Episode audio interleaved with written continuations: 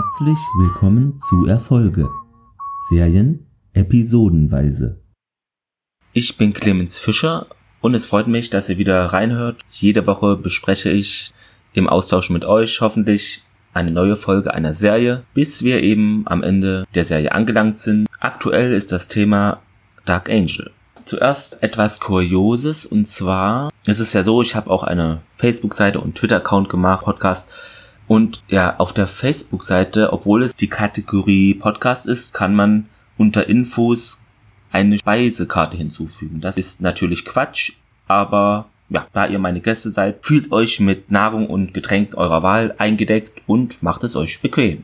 Bestimmt habt ihr euch auch gewundert über dieses kuriose Intro, Schrägstrich Outro. Ja, aber ohne wäre es mir auch zu trocken gewesen und alles andere hat eine Lizenz. Also man kann auch nicht irgendwie Beats einfach nehmen von einem Programm, weil die einzelnen Beats sind auch lizenziert und mit diesen Copyright-Geschichten, das ist äh, eine sehr komplexe Sache. Aber ich denke, das Intro spiegelt sehr gut meine musikalischen, in Klammern nicht vorhandenen Fähigkeiten wieder.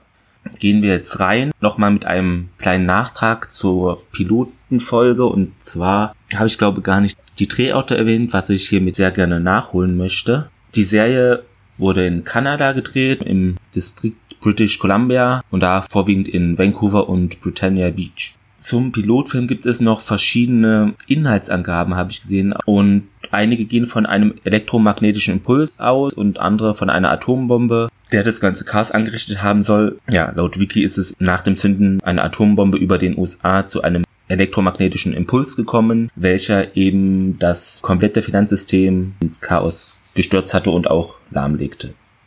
Dann ist mir noch etwas aufgefallen, was ich gerne nachholen möchte. Und zwar gibt es verschiedene Angaben zu dem Alter von Max und unter anderem auch, dass sie 19 sei. Im Pilotfilm habe ich gelesen in verschiedenen Inhaltsangaben, aber das stimmt so nicht, denn wie ich ja auch schon in der ersten Episode gesagt habe, steht im Drehbuch A Girl of 18 und ich denke mal, die Drehbuchautoren werden das am besten wissen, wie alt ihre Hauptdarstellerin in der Serie sein soll. Dark Angel ist FSK 16 und ich habe mal geguckt, ob ihr die jetzt im Stream bei einem Anbieter eurer Wahl schauen könnt. Das ist leider nicht der Fall. Also die Serie gibt es gerade nirgendwo als Stream. Aber man kann sich für einen schmalen Taler als komplette DVD-Box kaufen mit Versand kostet die so ungefähr 20 Euro, wahrscheinlich dann im Einzelhandel, also im Laden günstiger. Zu den Synchronstimmen, da wäre zu erwähnen, dass die Stimme von Jessica Alba, also von Max, ist in Deutsch Chandra Shah, die auch die Schauspielerin Zhang Zihi und Miley Cyrus synchronisiert und die hat auch verschiedenen Animes ihre Stimme geliehen und auch in verschiedenen Computerspielen mitgewirkt. Sie kam nur zufällig zu dem Synchronsprechen im Allgemeinen, denn mit acht Jahren war es so, dass da ein anderes Mädchen nicht erschien zu einer Aufnahme und da sprang sie spontan für das Mädchen ein. Logan Kell wird gesprochen von Stefan Günther und dieser spricht auch den Billy Kekea aus Battlestar Galactica. Da haben wir es wieder. Und unter anderem auch in Twilight, Harry Potter und anderen Videospielen war er aktiv als Synchronsprecher. Diese Episode erscheint außerplanmäßig als kleines Weihnachtsgeschenk und die reguläre Folge wird es dann wieder geben am 28.12. oder 29.12. So, das war's jetzt erstmal zu den Vorgeschichten, zum Rückblick und so weiter. Jetzt gehen wir direkt auch rein in die erste reguläre Folge von Dark Angel nach dem Piloten. Sie heißt Das Katzengehen, auf Englisch Heat und wurde am 29.01.2002 das erste Mal in Deutschland ausgestrahlt. Ich persönlich finde den englischen Titel aufgrund Macs aktueller Verfassung passender. Warum erfahren wir gleich. Neben Cameron und Charles H. Eagle tritt hier auch Patrick Harbinson auf als Supervisor Producer und dieser hat unter anderem auch in 24 oder Homeland mitgewirkt. Der Regisseur der Folge ist Michael Kettleman, hat auch unter anderem eine Akte X Folge gemacht und führte auch Regie bei vier Folgen von The Last Ship und vermehrt ein, zwei Folgen unterschiedlicher Serien. Also er hat immer so ein, zwei Folgen gemacht. Ja, was sehen wir? Max taucht auf im Hafen, schaut sich um und auf einem rostigen Kran unterhalten sich Schmuggler und sagen, ja, sie haben 50 Leute geladen und das wären dann 20 Riesen pro Kopf. Man sieht den Solinski, der auch am Ende des Pilotfilms erscheint. Und die zählen dann das Geld und da fehlt dann was. Max hängt da gemütlich am Deck oben rum und beobachtet die Szene und hat auch anscheinend etwas Geld da weggenommen und wird entdeckt. Und wie es ihrer Natur entspricht, gibt sie den beiden Angreifern Saures und merkt dabei auch an, dass der eine eine süße Nase habe und haut ihm dann erstmal eine ins Gesicht rein nimmt ihre Tasche und taucht wieder ab und man hört Schüsse im Schiff fallen. Danach geht's direkt zum ersten Mal in das Serienintro. Da sieht man ein Baby und immer wieder Max so abwechselnd eingeblendet mit einer Strichcode-Überblendung erscheint dann der Titel und auch die typische Dark Angel Titelmelodie ertönt. Die Titelmelodie ist vom Public Enemy featuring MC Light und heißt passenderweise auch Dark Angel. Und sie passt auch zu Max, denn im Text heißt es unter anderem A world within a world saving the world from danger in the realm of darkness saved by Dark Angel. Man sieht dann im Vorspann noch, wie sie aus Logans Wohnung springt und von Manticore entkommt, sich auf ihr Motorrad schwingt und Leuten das Gesicht verbeult. Am Ende sieht man sie dann auf ihrem Stammplatz, der Seattle Space Needle und was ich persönlich witzig fand, ist etwas, was man nicht sieht. Und zwar, man sieht nicht, wie Max ihren Kurierjob ausübt oder in der Firma ist. Was ja ein bisschen auch einen Einblick gibt zu ihrer Arbeitseinstellung, Stichwort zu spät kommen. Man sieht dann den Waschsalon wieder von diesem Privatdetektiven aus dem Piloten und der ja sagt halt die Person also er ist am Telefon und sagt halt, die Person wurde bis zum Hotel verfolgt, wo sie sich als Anita Orduno eingetragen hat. Dieser hat am Ende dann eine Frau getroffen, die 20 war, Mitte oder Ende 20, er kann sich da nicht festlegen. Und die verbrachten dann wohl mehrere Stunden in einem Hotelzimmer. Und die Zulassungsnummer des Wagens der anderen Frau lief auf ihren Namen. Zitat. Mr. Meyer, die Antwort heißt ja, ihre Geliebte betrügt sie aber sie tut es mit ihrer Frau. Kameraschwenk zu Leidecker, den man jetzt sieht, und der beteuert, ja, er habe Max nicht gesehen, also der Detektiv, und hat Angst vor dem Leidecker. Was machen ihre Nägel? Die scheinen ja schnell nachzuwachsen, sagt der Leidecker, und man erfährt, dass der Privatdetektiv Mr. Vogelsang heißt. Vogelgesang? Ich weiß es nicht. Auf jeden Fall bekräftigt Leidecker seine Drohung. Er will unbedingt Max haben und die junge Lady sei für ihn sehr wichtig. Und gibt ihm auch deutlich zu verstehen, dass er dann von weiterer Gewalt gegenüber ihm nicht zurückschrecken würde. Es geht weiter, Max, Original Cindy und Kendra. Ich werde dann demnächst Original Cindy immer OC nennen, weil, ja, das ist einfacher für uns alle, denke ich mal. Original Cindy und Kendra schauen einem Mädel zu, was auf einem BMX ist und da verschiedene Tricks vollführt auf einem Tresen in einer Bar. Max scheint dabei gefühlt jeden Typen zum Anbeißen zu finden. Und Kendra sagt auch dann, ja, sag mal, hast du Fieber oder was? Max verneint das und sieht leicht überhitzt aus. OC sagt dann, du hältst doch schon den ganzen Tag nach Typen Ausschau. Kendra, ja, als wärst du läufig oder sowas. Sketchy macht auch dann ein paar Tricks mit dem Bike in der Bar und ein Typ kommt auf Max zu und sie flirten. Der Pager von ihr geht los und OC gibt dann dem Typ noch zu verstehen, dass das alles nur ein seltsamer Traum sei. Sketchy kracht dann mit dem Bike vom Tresen und man hört, wie Gläser zu Bruch gehen. Max schwingt sich dann auf ihr Motorrad und man hört ihre Stimme aus dem Off, die dann sagt, Kendra habe recht, sie sei brünstig oder sowas. Und das habe mit ihrer veränderten DNA zu tun, welche auch von Katzen sei. So kann ich über fünf Meter hohen Stacheldraht springen und zwei Zentner schweren Leimbäcker ausknipsen, was mich zu einer Tötungsmaschine und Partyknüller sondersgleichen macht, sagt sie. Und dass sie eben nur noch zwölf Stunden durchhalten müsse, ohne etwas zu tun, was sie später vielleicht noch bereuen würde.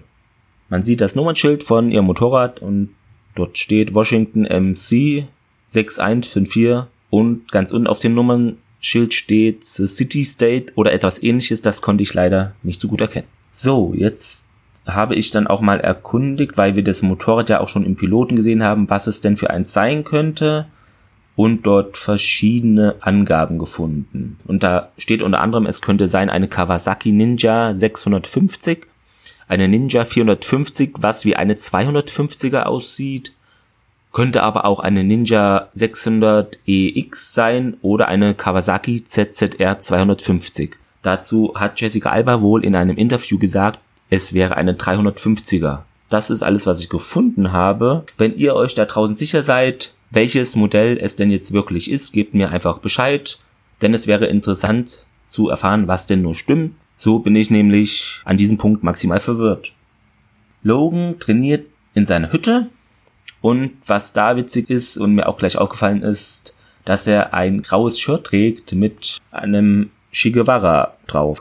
Und er trainiert da seine Beine mit seinem Trainer, der Bling heißt, aber gar kein Bling Bling um den Hals oder an den Arm hat. Dieser muss Logans Ehrgeiz etwas bremsen und Max schneit herein, wie es ihre Art ist, und zwar sie klopft nicht an oder geht durch die Tür oder klingelt, sondern sie steht halt einfach so zack mitten im Raum, als wäre sie da ein Einrichtungsgegenstand, schüttet da ihre Tasche aus und da fallen Geldscheine auf den Tisch.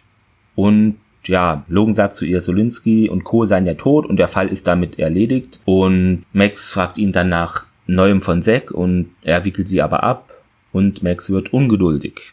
Ich habe neun Jahre auf meinen Bruder gewartet, also man erfährt, dass es ihr Bruder ist oder dass sie ihn so betitelt. Max bike wieder los und merkt an, Gott hat Logan scharf ausgesehen, sogar mit der Behinderung. Ähm, das ist ein Satz, den würde man heute bestimmt nicht mehr so in einer Serie hören. Ich finde ihn auch irgendwie unnötig. Also es hätte gereicht, wenn sie da sagt, ja, Logan sieht gerade scharf aus, weil das ist ja jetzt, ich meine, er sitzt nur im Rollstuhl und ist irgendwie jetzt nicht grün angemalt. Ein bisschen merkwürdig. Und sie sagt auch, sie hätte nur noch eine Stunde bis zur Sperrstunde. Eine Stunde Zeit. Max ist wieder in der Bar und geht zu dem Flirttypen von vorhin. Sie sagt, er solle still sein und mitkommen. Also, sie weiß schon, was sie will der Typ scheint sein Glück kaum zu fassen und wird von Max so am Hemd die Treppe raufgezogen. Man sieht sie dann in Max Wohnung und er solle es sich schon mal bequem machen, sagt sie im Befehlston, leg dich hin. Vor dem Spiegel steht sie dann im Bad und sagt zu sich selber, ja, es wäre besser, wenn Eric nach Hause gehen würde. Also der Typ heißt Eric und sie kommt dann aus dem Badezimmer. Sie geht zu ihm, zieht ihr Shirt aus und der schläft aber. Sie scheint erst enttäuscht, sagt dann aber, es gibt doch einen Gott.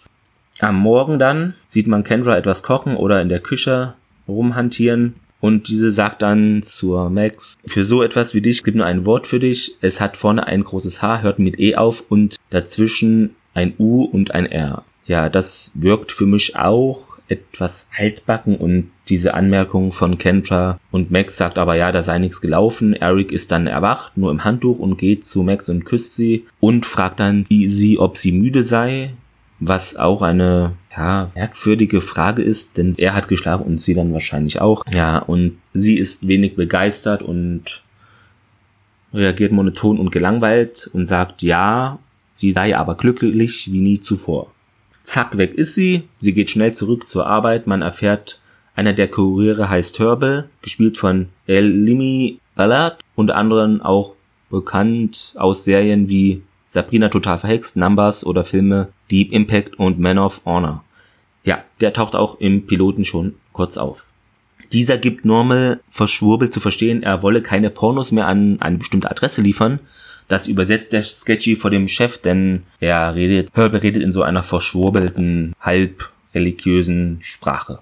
Der Chef wird dann sauer und Herbert sagt zu seinem Chef, was würde Gott wohl davon halten, wenn er das sähe? Norma gibt Max ein Paket in Schleife und sagt, es sei für sie. Ja, das macht die Max auf und dann sieht man Motoröl. OC kommt dann noch vorbei und liest die Karte, auf der steht, Dein Bett ist meine ganze Welt, ich liebe dich, Eric. Und merkt auch an, ja, dieses Zeug sei sehr teuer, also dieses Öl.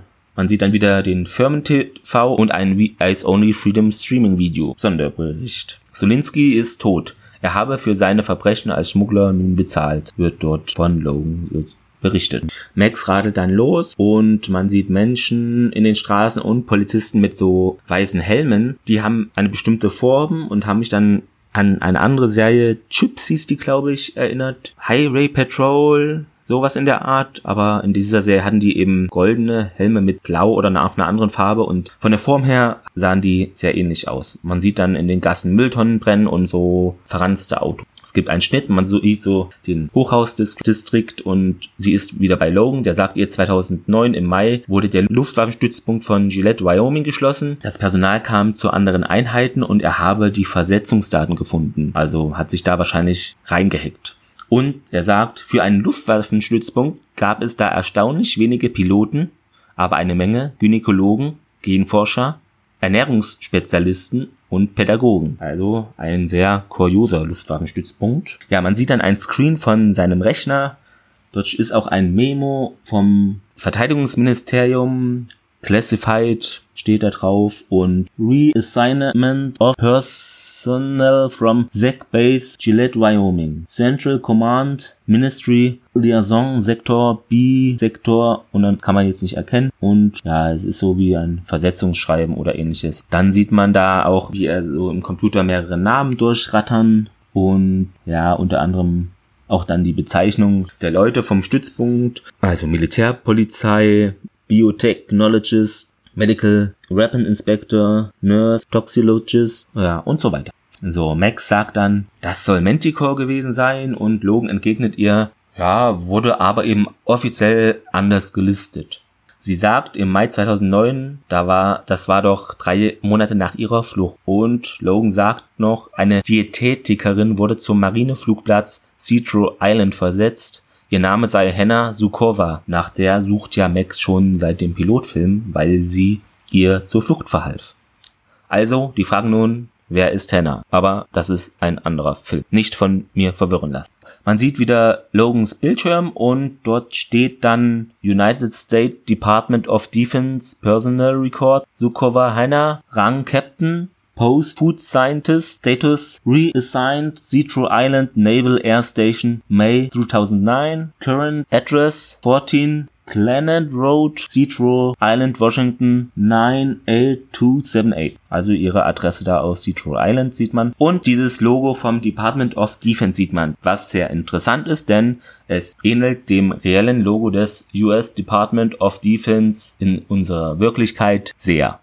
Plus die Anordnung der Sterne ist anders und eben das United States of America fehlt. Der Adler ist auch ein bisschen verändert worden. Laut Max Beschreibung könnte sie es sein, also die Hannah, und es sei fraglich aber, ob sie noch dort wohne. Logan sagt, es sind circa 80 Meilen, also 130 Kilometer bis Citro Island. Er merkt an, es sei schwierig ohne Passierschein, was mich dann erinnert an Asterix und Obelix zum Thema Passierschein A38, dieser ganze Behördenirrweg. Und es sei schwierig, ohne Passierschein eben an der Sektorpolizei vorbeizukommen und die Stadt zu verlassen. Er sagt dann auch, Leidecker hätte Vogelsang überwachen lassen und auch dass er dadurch auch wüsste, wo Hannah wäre. Meine Frage dann, woher weiß er das? Kann er das dann über Bing oder Google? Hat er das einfach gesehen? Wer weiß. Er sagt noch, es wäre momentan zu gefährlich und könnte auch die anderen Sek und Co. gefährden. Ja, sie riskiere, dass alles auffliege, wenn sie jetzt zu ihr ginge. Sie lässt sich davon aber nicht beirren und erwidert, dass sie genauso wenig Geduld habe wie er.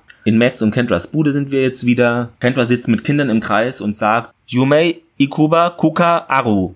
Dann dachte ich mir, hä, hä? I-Kuba? Ist das eine versteckte Botschaft auf das Slogan-T-Shirt mit Che Guevara oder so? Aber das ist natürlich Quatsch. Dann sagt sie weiterhin, Yo Michika Michikachi Sensei Sararu Domade. Sie sagt den Kids dann, sie sollen nächste Woche Übersetzung mitbringen und Domo Arigato. Da habe ich es dann auch endlich zu 100% erkannt. Es scheint sich um Japanisch zu handeln. Deshalb kann ich mir jetzt diesen schlechten Wortwitz leider nicht verkneifen. Ich mach's kurz. Haben Sie Angst vor Asiaten? Japanisch. Ja, sorry dafür, aber die Vorlage war zu gut und sowas muss man ja dann auch mal nutzen dürfen. Die Kids geben ihr alle Geld und ein Mädchen kann aber nicht bezahlen und gibt ihr etwas, was in der postapokalyptischen Dystopie Dark Angel auch sehr viel Wert zu haben scheint, was auch viele von euch vielleicht zum Start in den Tag brauchen werden, und zwar echten Kaffee. Max sieht man am Motorrad rumschrauben und Kendra sagt, was sie eben zu den Kids gesagt habe, sei ein Haiku, also ein traditionell japanisches Gedicht. Es sei schwer zu übersetzen, bedeutet aber ungefähr, die Tage sind gezählt, die mir bleiben, eine kurze Nacht. Max sagt ihr, sie fahre weg und sei in zwei Tagen wieder da. Eric klopft an und kommt rein. Er sieht aus, als habe er einen zwei Nummern zu großen Pulli seines Bruders an. Er flirtet sie an und Max blockt ab. Kendra sagt ihm dann noch, ja, das sei ein cooles Geschenk mit dem Öl gewesen und ziemlich beeindruckend, da er ja Max erst kennengelernt habe. Darauf erwidert er, er habe Beziehungen und Kendra wird dann neugierig und sagt, auf Typen mit Beziehungen stehe ich. Aber vorhin hat sie ja noch erst Max angeflaumt, sie sei eine Hure und ja, nee, ist klar und hat so getan, sie sei die Unschuld vom Lande, also sie selber Kendra, aber ja, ist ja jetzt auch nicht so, ne? Also da misst sie schon ein bisschen mit zweierlei Maß, finde ich. Eric sagt, ich bin schon vergeben. Max, bist du nicht. Man bekommt mit, dass es verschiedene Polizeien gibt. Die Militärpolizei, städtische Polizei und eben die Sektorpolizei. Ja, er sagt, er habe einen Onkel bei der Sektorpolizei. Max hört dann oh aufgeregt zu und scheint sich dann wieder zu, für ihn zu interessieren, denn das passt ja alles wunderbar in den Kram, um an diesen Passierschein zu kommen, weil sie ja die Stadt verlassen möchte. So, sie schwingt sich wieder auf ihr Motorrad mit Eric und düst abends los, ohne Licht, denn sie meint, ja, ich kann in der Dunkelheit gut sehen, brauchen wir hier alles nicht. Man sieht dann eine Polizeiabsperrung vom Sektor auf der Straße. Links und rechts ist so Wald und sie scannt mit ihren Augen den Posten und man sieht zwei Polizisten mit Gewehren dort. Sie weist Erik an, ja, leite uns doch durch diesen Kontrollpunkt. Schleust uns da durch, du hast doch diese Connection. Ja, er eröffnet ihr dann aber, ja, ist jetzt auch nicht so die super Verbindung, denn ihr Onkel sei nicht wirklich Polizist, sondern würde da auf den Fuhrpark aufpassen und auch sauber machen. Weil Max sagt dann, ja, dann halte ich halt fest und im Hochstadt geht's dann im Affenzahn durch den Kontrollpunkt. Dabei muss dann auch eine Schranke dran glauben. Die Polizisten eröffnen das Feuer, treffen aber nicht. Sie bleiben dann stehen vor einem See, also Max und Eric, und er sagt, sie sollten vielleicht mal schlafen, und dann Max, ich schlafe nicht. Sie will zu der Insel und gibt ihm dann den Schlüssel, den Piepser, springt ins Wasser und Eric, Max, oh Gott. Also er scheint da zu glauben, dass sie da jetzt drauf geht. Man sieht dann auf dieser Insel eine Waldhütte und sie beobachtet eine Frau durchs Fenster. Sie sieht dort Hannah, worauf Max etwas weinerlich zumute wird. Sie klingelt dann bei Hannah und diese scheint sie aber nicht zu erkennen. Sie werden sich nicht an mich erinnern, es ist aber ziemlich lange her, Sie haben mich damals auf der Straße aufgelesen. Hannah ist erschrocken und bittet sie herein. Max fragt sie, ob sie damals wusste, wer oder was sie war. Sie sagt dann, ich wusste, dass sie ein Prototyp waren und das habe sie eben an diesem kurzen Haarschnitt und der Kleidung erkannt. Sie wusste vom Ausbruch durch Sirenen und Hubschrauber. Sie sagten damals aber, es sei eine Übung gewesen. Eine Wache hätte aber dann erwähnt, es gäbe einen Ausbruch aus Block 12, da waren die X5 untergebracht. Max darauf, X5 war meine Gruppe. Man sieht wieder Flashbacks wie im Piloten vom Ausbruch und Hannah stellt klar, sie hätte nie gedacht, dass sie überhaupt den Zaun erreichen. Max fragt, wieso sie sie damals mitnahm und Hannah sagt ihr dann, sie hätte es einfach tun müssen und es sei das Richtige zu dieser Zeit gewesen. Rückblick, man sieht wieder die junge Max, wie sie sich versteckt in einem kleinen Haus im Wald und Hannah telefonierend dort fragt nach einer Unterkunft für eine Freundin, die noch ein Kind sei und Probleme zu Hause hätte. Max, ihr Haus war so warm und klein und so gemütlich. Hannah sagt, sie wüssten, dass alle überall nach ihr suchen würden. Sie war dann weg und als sie wieder nach Hause kam, sei Max fort gewesen. Max sagt dann, wir hatten gelernt, wie man auf feindlichem Gebiet überlebt. Max will ihr danken und auch natürlich über die anderen etwas erfahren. Hannah will nun auf der Arbeit anrufen, um frei zu bekommen, damit sie mehr Zeit zum Reden haben. Logan versucht Max auf ihrem Piepser zu erreichen. Er versucht etwas über Zack herauszukriegen und statt Max ist Eric an der Strüppe dann. Logan, wie kommen Sie an den Piepser, Eric? Ich bin Ihr Macker. Haben Sie vielleicht was dagegen? Max sei dann vor drei Stunden ins Wasser gesprungen, seitdem ist sie weg, sagt er noch. Max fragt, wer denn die jungen Mütter waren und Hannah sagt dann, es waren junge Frauen, die sich auf dem Stützpunkt künstlich befruchten ließen. Diese wurden 24-7 überwacht und bekamen Vitamine, Gentherapie und Max fragt nach ihrer Mutter, aber Hannah sagt, sie habe sie nicht gekannt.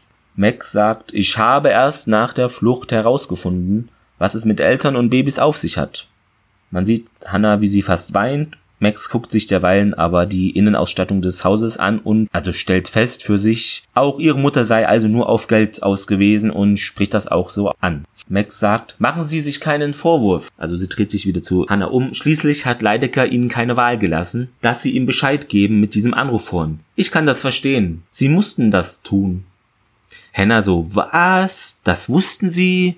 Er habe gesagt, er würde sie umbringen, wenn sie es nicht tue. Max merkt an, ja, das macht er auch so, darum müssen beide nun verschwinden und man sieht mehrere Hummer und auch einen Helikopter die schon auf dem Weg sind, um sie da einzukreisen. Mehrere Leute treten Fenster und Türen ein, Max und Hannah fliehen durch den Wald. Eric ist noch im Telefon und sagt, eben ist ein schwarzer Hubschrauber über mich geflogen. Ist das hier eine geheime Regierungssache oder was? Wenn's hart auf hart kommt, wolle er Max helfen, teilt er Logan mit. Jetzt aber muss ich mal kurz hier Stopp machen, denn ich frage mich, was mit Leidecker eigentlich los ist. Wir befinden uns auf einer Insel. Das heißt ja im Normalfall, jeder Polizist, Soldat oder Mensch, der da jetzt ein wenig mitdenkt, würde auf die logische Idee kommen, diese einfach hermetisch abzuriegeln, wo, wenn nicht auf einer Insel, kann man denn dies effizient tun? Brücken und die wenigen anderen Wege zum Festland blockieren, Taucherboote an die ein, zwei relevanten Stellen, wo jemand durchflutschen könnte und gut ist. Naja, sei es drum, das ist halt nicht passiert, aber ich wollte es mal loswerden, dass dieses in Anführungszeichen militärische Vorgehen mir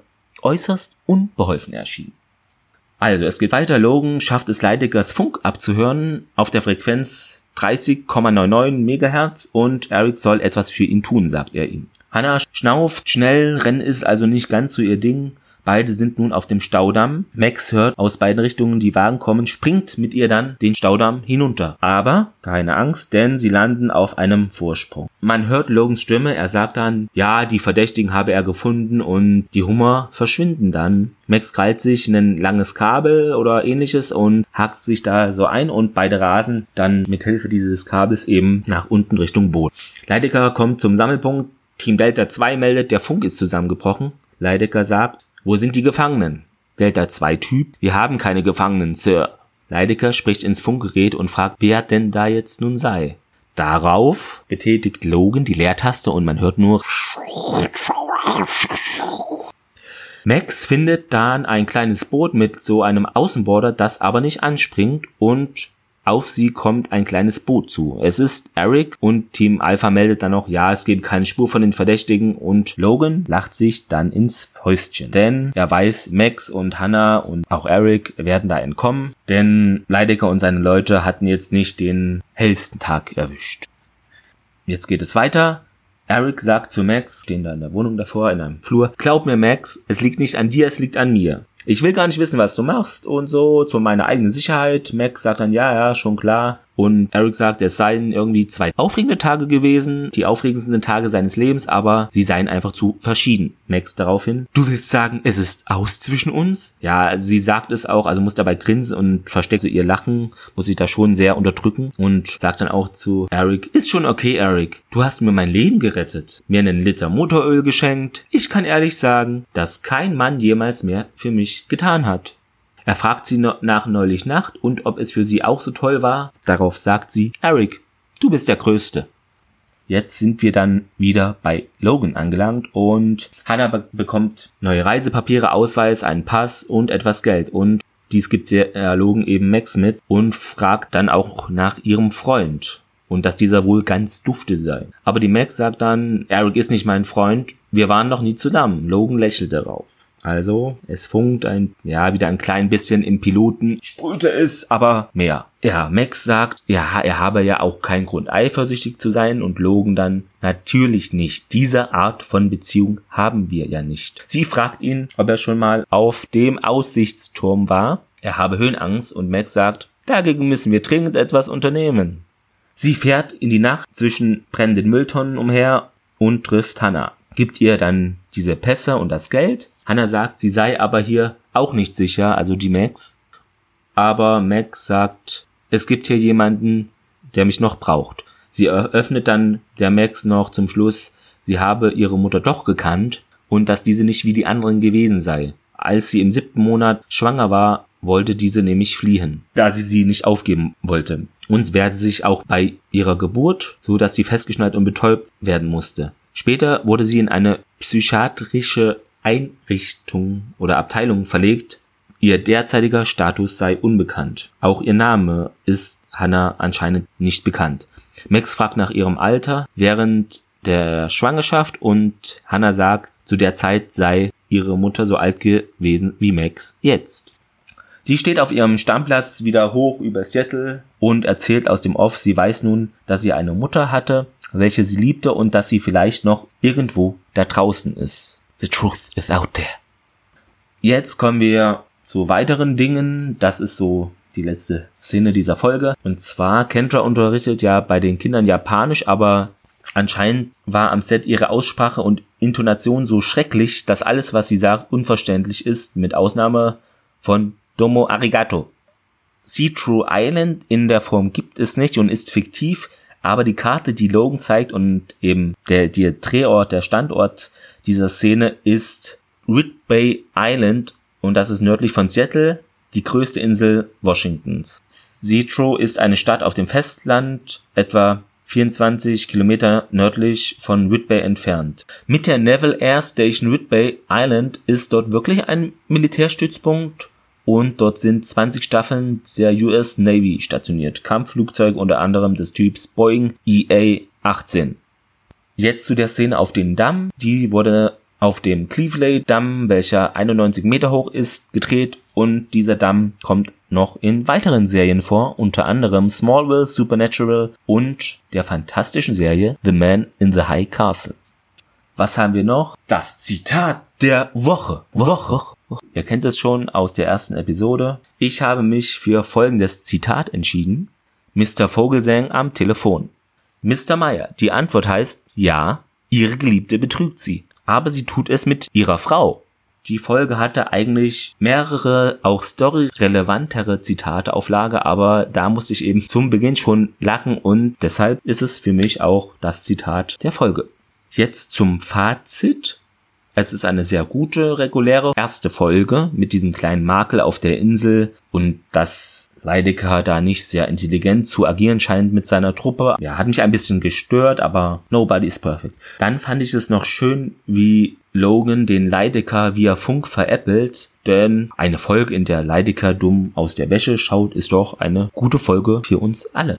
Sehr süß fand ich es von Max, dass sie am Ende, als Eric mit ihr Schluss machte, ihm nicht seine Illusion an diese eine besondere Nacht genommen hat, sondern einfach mitgespielt hat. Und das fand ich gut, dass sie dann nicht gesagt hat, ja, da ist überhaupt nichts gelaufen, sondern dass sie dann, ja, komm, bild dir das weiter ein und geh du deinen Weg, ich habe hier noch Sachen zu erledigen. Dann erfährt man auch endlich etwas Handfestes von Max Flucht und warum sie sich so für Hannah interessiert. Diese scheint ja auch eine Art Mutter für sie zu sein. Da in diesem Punkt schreitet die Geschichte voran. Das fand ich sehr schön zu sehen. Ja, Feedback könnt ihr gerne hinterlassen unter der Homepage erfolge.podigy.io. Gerne auch als Mail an podcast-erfolge.mail.de oder auf Twitter und Facebook. Damit sind wir nun am Ende angelangt. Ich wünsche euch noch erholsame Feiertage und natürlich auch frohe Weihnachten.